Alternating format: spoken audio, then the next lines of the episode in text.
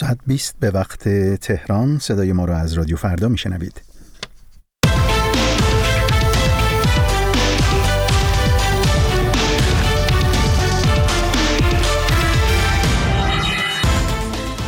درود بر شما شنوندگان گرامی در شامگاه شنبه 12 اسفند 1402 همراه شما هستیم با مجله خبری خبری تحلیلی ساعت 20 از رادیو فردا. رضا جمالی هستم. میزبان شما در این بخش خبری پیش از اعلام گزارش ها همراه میشیم با همکارم سپیده بهکام با مشروع خبرها سپیده. سپاسگزارم رضا. درود به شما شنونده رادیو فردا.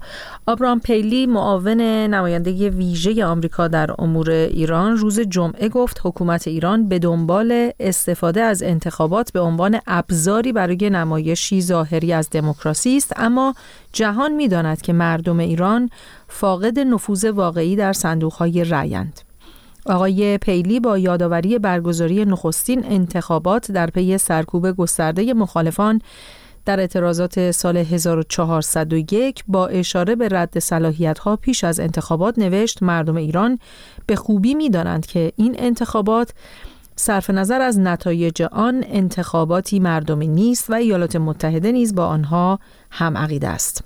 انتخابات دوازدهمین دوره مجلس شورای اسلامی و ششمین دوره مجلس خبرگان رهبری روز جمعه 11 اسفند در ایران برگزار شد برای ششمین دوره انتخابات مجلس خبرگان نیز 510 نفر ثبت نام کردند که در نهایت 144 نفر برای رقابت در انتخابات این مجلس تأیید صلاحیت شدند رسانه های حکومتی به طور هماهنگ در ایران از مشارکت نزدیک به 41 درصدی مردم در این انتخابات خبر دادند. تا کنون خبرگزاری های حکومتی از جمله فارس، مهر و ایرنا به طور هماهنگ آمار مشارکت سراسری در انتخابات را 25 میلیون نفر از واجدان شرایط اعلام کردند. روزنامه همیهن در گزارشی که روز شنبه منتشر کرده نوشته است که مشارکت 40 درصدی در سراسر کشور و حدود 22 درصدی در تهران حکایت از کاهش 7 درصدی میزان مشارکت در انتخابات مجلس دوازدهم در مقایسه با دوره گذشته دارد. ساعتی پس از آغاز شمارش آرام محسن اسلامی سخنگوی ستاد انتخاباتی کشور اسامی نامزدهای تهران را که بر اساس شمارش 1960 صندوق رای در بین سی نفر اول هستند این چنین اعلام کرد. به ترتیب جناب آقای سید محمود نبویان جناب آقای حمید رسایی جناب آقای امیر حسین ثابتی منفرد جناب آقای محمد باقر غالیباف در چند ساعت اخیر ستاد انتخابات نتایج شمارش آرا را بروز نکرده و رسانه های حکومتی نتایج صبح شنبه را بازنشر کردند. در هفته های اخیر شمار زیادی از فعالان سیاسی، مدنی، زندانیان سیاسی، خانواده های دادخواه و اپوزیسیون خارج از کشور خواستار تحریم انتخابات شده بودند. ساعتی پس از پایان رأی‌گیری در ایران بهای دلار آمریکا در بازار آزاد به مرز 60 هزار تومان رسید. نرخ یورو نیز به 65 هزار تومان و پوند انگلیس به 75 هزار تومان رسید که رکوردی بی سابقه در افت ارزش پول ملی ایران به شمار می رود.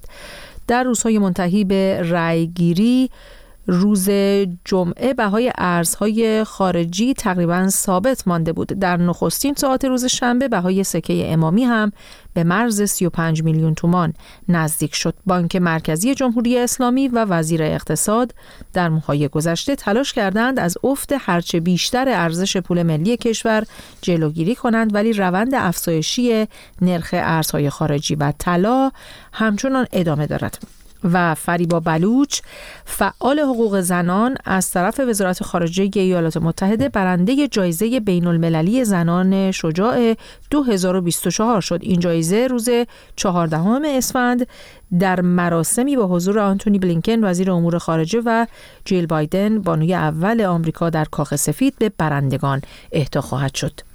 ممنونم. آخرین خبرها را از همکارم سپیده بهکام شنیدید. نگاهی کنیم به فهرست مجله ساعت 20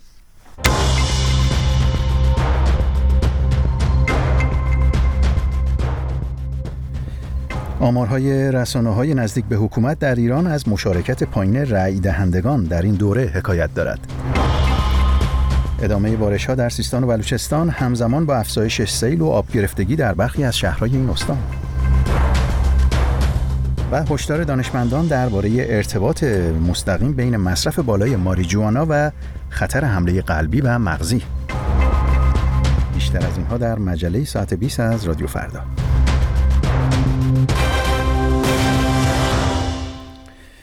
آمار اعلام شده از سوی برخی های نزدیک به حکومت در ایران از مشارکت پایین واجدان شرایط در انتخابات 11 اسفند در ایران حکایت دارد.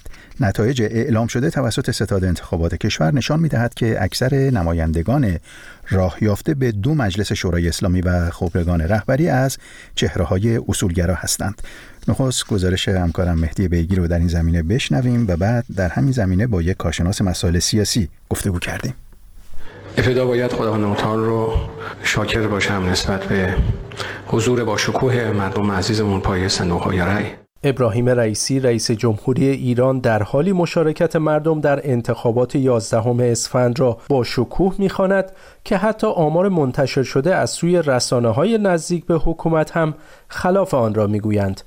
بنابر اعلام ستاد انتخابات کشور حدود 61 میلیون نفر واجد شرایط رأی دادن در انتخابات 11 اسفند بودند. صبح شنبه 12 اسفند برخی خبرگزاری های وابسته به حکومت از مشارکت 25 میلیونی یا 41 درصدی واجدان شرایط خبر دادند. به عبارت دیگر و با استناد به همین آمار حدود 36 میلیون نفر یا 59 درصد واجدان شرایط علا رقم درخواست های مکرر رهبر جمهوری اسلامی در انتخابات شرکت نکردند. اما طبق نتایج اعلام شده انتخابات مجلس شورای اسلامی تا بعد از ظهر شنبه اکثر راه یافتگان به مجلس دوازدهم از چهره شناخته شده اصولگرا هستند.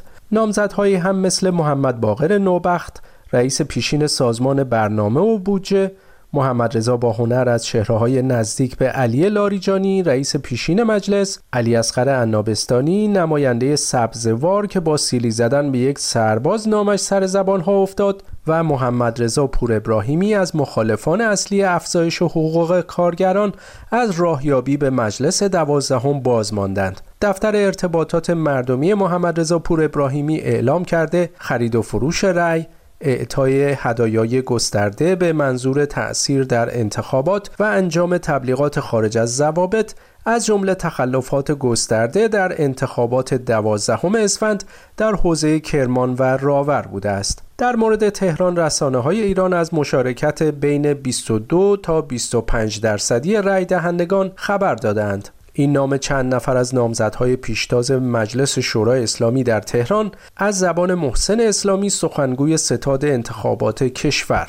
به ترتیب جناب آقای سید محمود نبویان جناب آقای حمید رسایی جناب آقای امیر حسین ثابتی منفرد جناب آقای محمد باقر قالیباف جناب آقای روح الله این نتایجی است که از شمارش 1960 صندوق از 5000 صندوق تهران تا ساعت 5 عصر روز شنبه اعلام شده. اما در بین سی نفر اول در تهران بیشتر چهره های اصولگرا دیده می شوند نفر اول به عنوان مثال محمود نبویان عضو جبهه پایداری و فراکسیون اصولگرایان مجلس است.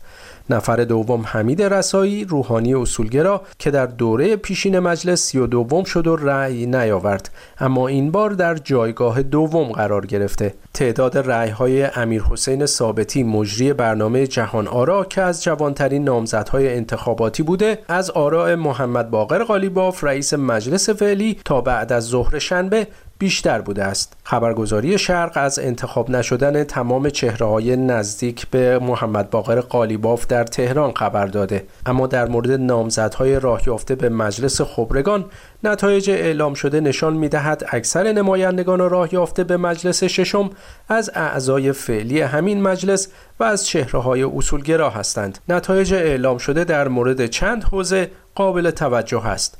اول خراسان جنوبی که خبرگزاری تصنیم وابسته به سپاه پاسداران رأی 82 درصدی ابراهیم رئیسی رئیس جمهوری ایران در این حوزه را رکورد جدید در انتخابات مجلس خبرگان خوانده. این در حالی است که تا 25 بهمن او تنها داوطلب نامزدی در این حوزه بود و برای جلوگیری از نقض قانون انتخابات حسن روحبخش نامزدی کمتر شناخته شده را برای رقابت با ابراهیم رئیسی به این حوزه اضافه کردند. در حوزه خراسان رضوی هم احمد علم الهدا از چهره های اصولگرای نزدیک به رهبر جمهوری اسلامی با وجود تبلیغات گسترده سوم شد و البته بار دیگر به مجلس خبرگان راه یافت. اما در حوزه مازندران از بین پنج نامزد چهار نفر به مجلس خبرگان راه یافتند و صادق آملی لاریجانی رئیس پیشین قوه قضاییه و رئیس فعلی مجمع تشخیص مسلحت نظام در جایگاه پنجم قرار گرفت و از راه یافتن به این مجلس باز ماند. گزارش همکارم مهدی بیگی بود اما همونطور که در این گزارش آمد هنوز شمارش آرا به پایان نرسیده اما شماری از رسانه های نزدیک به سپاه پاسداران میزان مشارکت رو 41 درصد اعلام کرده و نسبت به این میزان مشارکت هم ابراز شادمانی کردند با این حال مقایسه آمار مشارکت در این دوره از انتخابات با دوره‌های قبلی دست کم در تهران نشان می‌دهد که مشارکت به شکل قابل ملاحظه‌ای در این دوره از همه ادوار انتخابات کمتر بوده است. با اینکه بسیاری از مخالفان و منتقدان جمهوری اسلامی انتخابات در ایران را مهندسی شده و دستوری توصیف می کنند اما خود حاکمیت جمهوری اسلامی و تصمیمگیران اصلی در این نظام به اصل انتخابات چگونه نگاه می کنند این پرسشی است که دقایقی پیش با مجتبا نجفی تحلیلگر مسائل سیاسی ایران در پاریس در میان گذاشتم. جمهوری اسلامی به نظر من یک سیری طی کرده. در اوایل انقلاب پشتیبانی اکثریت حالا اون مردم رو داشت. ما به خصوص از انتخابات 78 یک ترکی در این حمایت انداخته شد و ما شاهد استفاده معترضین از صندوق های رأی بودیم علیه اون هسته سخت قدرت. یعنی ما توی انتخابات های مختلف از 76 به بعد شاهد این روند بودیم. اینجا جمهوری اسلامی با یک تعارض و یک سرگردانی مواجه شد مبنی بر اینکه حالا این موزل رو چکار بکنه؟ از یک طرف دوست داشت همچنان این انتخابات ها با شکوه برگزار بشه از یک طرف هم هسته سخت قدرت تمایل داشت که نتایج انتخابات یا به سود اونها باشه یا اینکه روند به طوری حرکت بکنه که به اون روند دموکراتیزاسیون کمک نکنه. یعنی قدرت اینها در ساختار نظام سیاسی تحت خطر قرار نگیره. از اینجایی که جمهوری اسلامی به نوعی با یک تعارضات بنیادین مواجه میشه. از یه طرف واقعا تلاش می‌کنه که هسته سخت قدرت رو حاکم بر کشور بکنه و تمامی میانه رو اصلاح طلب هرچی ما حتی اصولگراهای سنتی رو از ساختار قدرت جارو بکنن. خب این مستلزم اینه که با یک بخش عمده ای از مردم تقابل بکنن. یعنی مستلزم این که یک انتخاباتی رو برگزار کنن که با حداقل شرکت انجام بشه و ما سه دور پیاپی هستش که با انتخابات های زیر 50 درصد مواجه هستیم و این بی سابقه هستش. نگاه جمهوری اسلامی یک نگاه تناقض‌آمیزه. از یه طرف هم می‌خواهد قدرت رو داشته باشد هم می‌خواهد انتخابات با شکوهی رو برگزار بکنه که نمی‌تواند. حالا بین این انتخابات با شکوه و حفظ قدرت اون هسته سخت قدرت دومی رو انتخاب کرده. آقای نجفی اما می‌دونیم که آمار و آمارسازی برای جمهوری اسلامی خیلی مهم هست.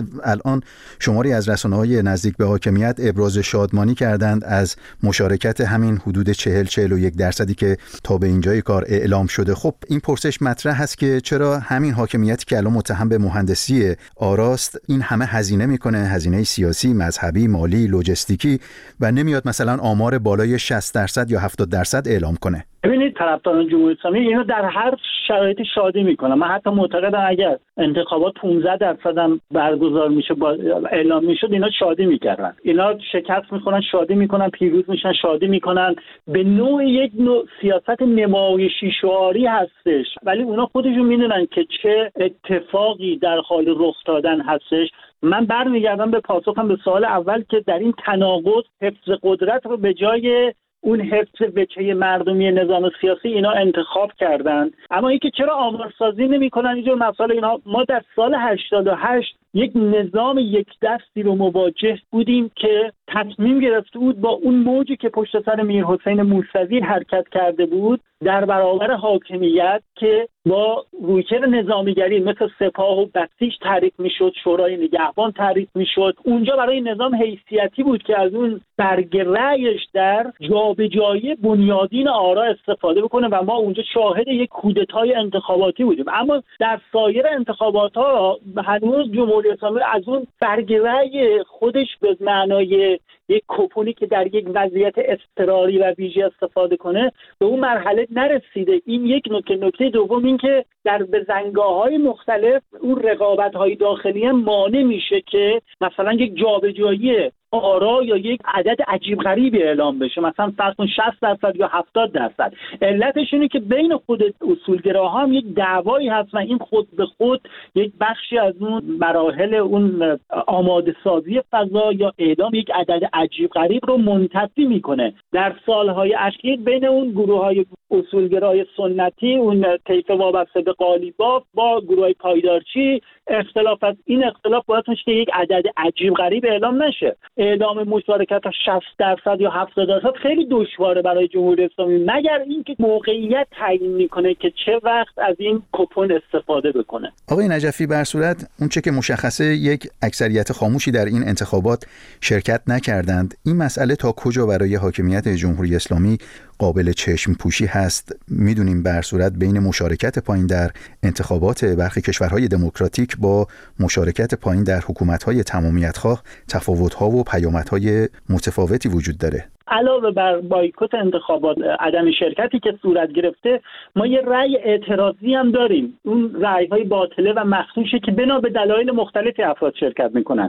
یک بخشی شاید وابسته به این سیستم دولت نفتی هستن کارمند هستن و نمی‌خوان برها موقعیتشون به خطر راه اعتراضشون رو از این طریق اعلام کردن. پس علاوه بر آمار عدم شرکت ما یه رأی اعتراضی هم داریم. یک درصد رو تشکیل میده که اینا رأی های باطله رو هستن مخدوش هستن. اینو فقط می‌خواستن اضافه اما تا کجا جمهوری اسلامی می‌خواد به این ادامه بده؟ من معتقدم در حال حاضر ما در روند بلوغ یک دستسازی قدرت هستیم. در حال حاضر اون دولت پنهانی که می‌گفتن از زمان اصلاحات در زمان دولت روحانی در مقاطع مختلف حتی در دوره دوم اولین که بینشون اختلاف افتاد اون دولت پنهان رو اومده. یعنی ما عملا دیگه اون ساختار دوگانه رو نداریم. زمان جمهوری اسلامی احساس خطر خواهد کرد که اون بقا و موجودیتش رو در خطر ببینه. و الا با این ذهنیتی که من می‌بینم در حفظه سخت قدرت تا مادامی که اینا احساس نکنن که کلیت اون سیستم در معرض خطر جدی هستش و هنوز احساس ندارن. اینها رویکردشون نسبت به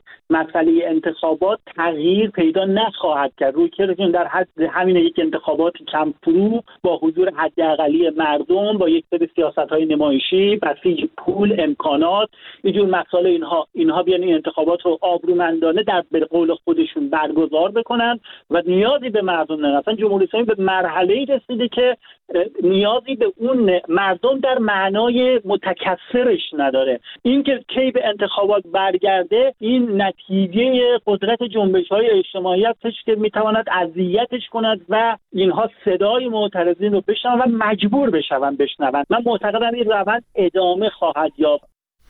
مشتبا نجفی تحلیلگر مسائل سیاسی ایران در پاریس بود. امروز موضوع داغ در شبکه های اجتماعی یا بهتر واکنش ترین خبر در 24 ساعت. بیشتر اتفاق هایی که از سوی از داغترین سوژه ها در فضای مجازی.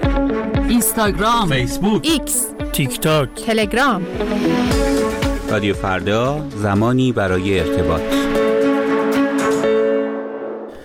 مجله ساعت 20 رو پی می‌گیریم با خبری از ایران. طبق گزارش ها با ادامه بارش ها در سیستان و بلوچستان در روز جمعه 11 شهر این استان در معاصره و سیل و آب گرفتگی قرار دارند و 22 مسیر هم در این استان بسته شده است. به گفته رئیس سازمان هلال احمر بیشتر سیلاب ها در شمال چابهار رخ داده و منجر به بروز آب گرفتگی های شدید و گسترده شده. روز گذشته همچون روزهای پیشین ویدیوهایی از سیلاب در شهرهای مختلف این استان و نبود امکانات و عدم امدادرسانی منتشر شده. در همین زمینه با مهدی نخل احمدی روزنامه نگار ساکن ایتالیا همکارم مهدی تاخباز گفتگو کرده و از او درباره سیل در سیستان و بلوچستان و امدادرسانی پرسیده.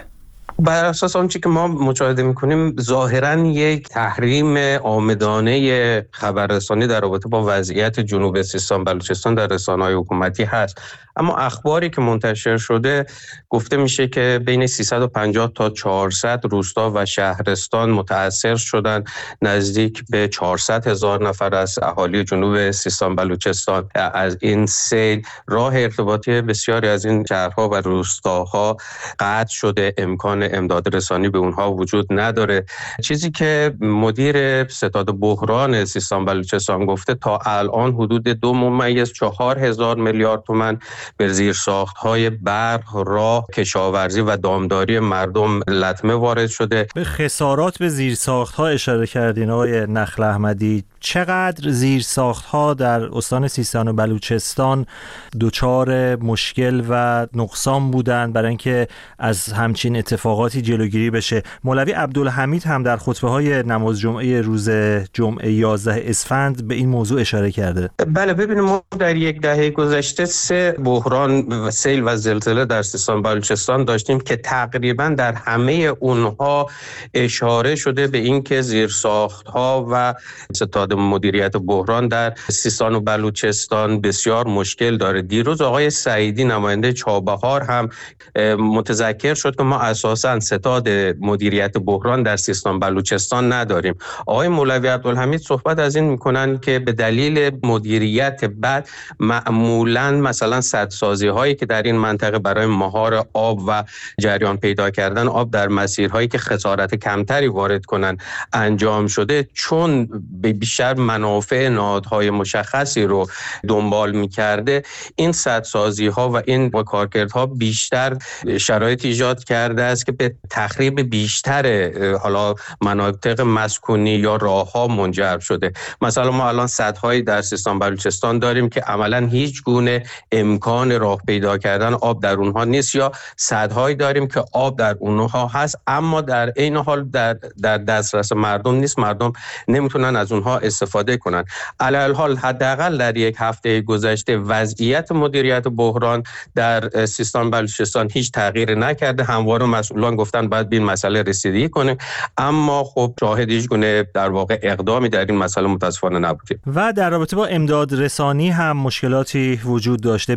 به نظرتون این همزمانی سیل و انتخابات در ایران چقدر تشدید کرده نارسایی ها در کمک ها و امداد رسانی رو؟ عملا به خاطر شاید جمهوری اسلامی به خاطر اینکه انتخابات تحت تاثیر قرار نگیره حتی از خبررسانی هم جلوگیری کردن.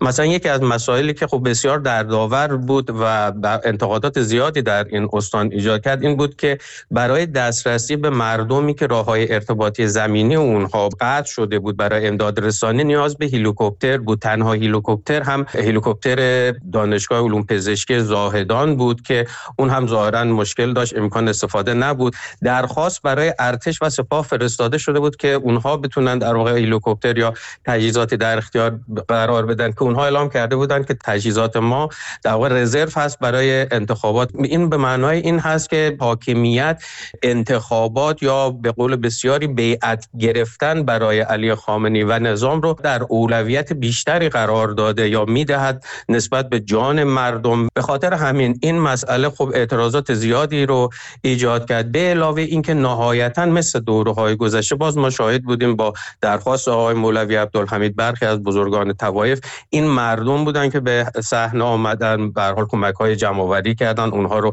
منتقل کردن و همچنان نهادهای دولتی و حکومتی دست روی دست گذاشتن و اقدامی که شایسته و کافی باشه در این زمینه انجام ندادن.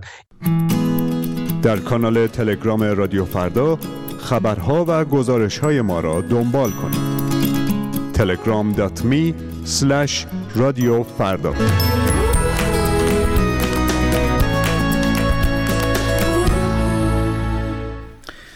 اما نشست سالانه سازمان تجارت جهانی در امارات متحده عربی پس از پنج روز گفتگوی فشرده و چند ساعت تمدید جلسات مشورتی به پایان رسید. این نشست سالانه بدون اینکه وزرای کشورهای عضو بر سر مسائل بنیادی و کلیدی مورد اختلاف به توافق برسند پایان یافته. بیشتر بشنویم از سعید جعفری. نشست سالانه اعضای سازمان تجارت جهانی در ابوظبی در حالی به پایان رسید که وزرای کشورهای عضو نتوانستند بنبست های اساسی ایجاد شده را برطرف کنند. هرچند پس از پنج روز مذاکرات فشرده در امارات طرفین به توافقهایی دست یافتند اما همچنان اختلاف نظرها میان اعضا جدی به نظر می رسد. یکی از نقاط چالش برانگیز در این نشست سازوکار حل و فصل اختلافات میان کشورها بود که به دلیل مخالفت آمریکا سالهاست با مشکل روبرو شده اعضا در این نشست نتوانستند بر سر این موضوع با یکدیگر به توافق برسند اما متعهد شدند که در سال جاری میلادی در خصوص آن گفتگو کنند. با این حال دامنه گسترده این اختلافات چشمانداز حصول توافق در این رابطه را مبهم می‌سازد. دو بخش کشاورزی و شیلات و ماهیگیری هم از جمله مواردی بود که با وجود امیدها بر سر حصول توافق میان کشورهای عضو در نهایت بدون نتیجه به پایان رسید. با فراگیر شدن اعتراضات کشاورزان در اروپا و هند موافقتنامه های کشاورزی به عنوان یک موضوع حساس در این نشست مطرح شده بود. هند در آستانه انتخابات سراسری ماه می خود امیدوار بود که بتواند با رسیدن به راه حلی دائمی برای ذخیره سازی مواد غذایی رضایت کشاورزان معترض خود را جلب نماید. اما اصرار این کشور بر دستیابی توافقی دائمی باعث شد تا تلاشها در نهایت بی نتیجه به پایان برسد. در حوزه شیلات هم هدف از این مذاکرات دستیابی به توافقی برای محدود کردن یارانه های دولتی سید ماهی بود. یارانه ای که بسیاری معتقدند باعث تشدید فعالیت ناوگان های ماهیگیری صنعتی و خالی شدن اقیانوس ها می شود کارشناسان محیط زیست توافق در این زمینه را برای اقیانوس های جهان حیاتی می دانند اما در نهایت کشورها در این خصوص هم نتوانستند با یکدیگر به توافق دست یابند و مخالفت کشورهایی که بخش مهمی از اقتصادشان بر ماهیگیری تمرکز دارد از جمله موانع اصلی بود. کشورها البته موافقت کردند تا تعرفه بر کالاهای دیجیتال تا دو سال آینده و دور بعدی کنفرانس وزرای سازمان تجارت جهانی تمدید شود با این حال این مهلت در ابتدای کنفرانس بعدی منقضی شده و نیازمند مذاکرات گسترده تری خواهد بود. سازمان تجارت جهانی تنها نهاد بین المللی است که با قوانین تجارت بین کشورها سر و کار دارد و حصول توافق در آن نیازمند اجماع کامل همه اعضا است. برای شنیدن تازه ترین خبرها، گزارش ها و تحلیل های روز در مجله های زنده در ساعت 14, 16, 19, 20, 22 و نیمه شب همراه رادیو فردا باشید. و گزارش پایانی مجله ساعت 20 این که آمارها نشان میده که در بسیاری از نقاط جهان از جمله آمریکا مصرف تنباکو رو به کاهش اما مصرف ماریجوانا رو به افزایش گذاشته. حالا دانشمندان هشدار دادند که مصرف ماریجوانا خطر حمله قلبی و سکته مغزی رو افزایش میده. جزئیات بیشتر از اردشیر طیبی. یک مطالعه تازه نشان می‌دهد دود کردن، بخور کردن یا خوردن ماریجوانا به طور قابل توجهی با خطر حمله قلبی و سکته مغزی مرتبط است حتی اگر فرد بیماری قلبی نداشته باشد یا تنباکو مصرف نکرده باشد. این مطالعه نشان داده اگرچه خطر حمله قلبی و سکته قلبی در میان آنان که مداوم ماریجوانا مصرف نمی کنند نیز بیشتر از افرادی است که هرگز ماریجوانا مصرف نکرده اند با این حال در صورت مصرف روزانه آن نیز خطر سکته مغزی 42 درصد و خطر حمله قلبی 25 درصد افزایش پیدا می کند. آبرا جفرز نویسنده ارشد این مطالعه و تحلیلگر داده ها در بیمارستان عمومی ماساچوست در بوستون که در مورد اثرات دخانیات تحقیق می کند می‌گوید دود ماریجوانا تفاوت چندانی با دود تنباکو ندارد جز اینکه در آن به جای نیکوتین محرک عصبی THC قرار دارد. جفرز می‌گوید مطالعه او نشان داده دود کردن ماریجوانا درست مانند دود کردن تنباکو خطرات عروقی قابل توجهی دارد. او می‌گوید این امر به ویژه از این نظر اهمیت دارد که مصرف تنباکو در حال کاهش و مصرف ماریجوانا رو به افزایش است. تحقیقات قبلی نیز پیشتر ارتباط بین بیماری قلبی و مصرف ماریجوانا را شناسایی کرده بود. یک مطالعه دیگر در فوریه سال 2023 نیز نشان داده بود که مصرف روزانه ماریجوانا می تواند خطر ابتلا به بیماری سرخرگ کرونری را در مقایسه با افرادی که مصرف نمی کنند یک سوم افزایش دهد. بیماری سرخرگ کرونری گروهی از بیماری های قلبی شایع هستند که شامل آنژین صدری، سکته قلبی و نارسایی قلب می شود و به ویژه در کشورهای توسعه یافته و در سنین بالا قربانیان زیادی می گیرد. انجمن قلب آمریکا به مردم توصیه می کند که از دود کردن یا کشیدن ویپ حاوی هر ماده از جمله محصولات گیاه شاهدانه که با عنوان ماریجوانا یا گل شناخته می شود خودداری کنند. گزارش اردشیر طیبی بود از خطرات مصرف زیاد ماریجوانا و ارتباط اون با خطر حمله قلبی و مغزی طبق گفته دانشمندان که با این گفتگو به پایان مجله ساعت 20 می‌رسیم. ممنون که ما رو همراهی کردید. شماره 2042 02 21 12 21 12 شماره پیامگیر رادیو فرداست. تا حدود سی دقیقه دیگر با یک بخش خبری تازه با شما خواهیم بود.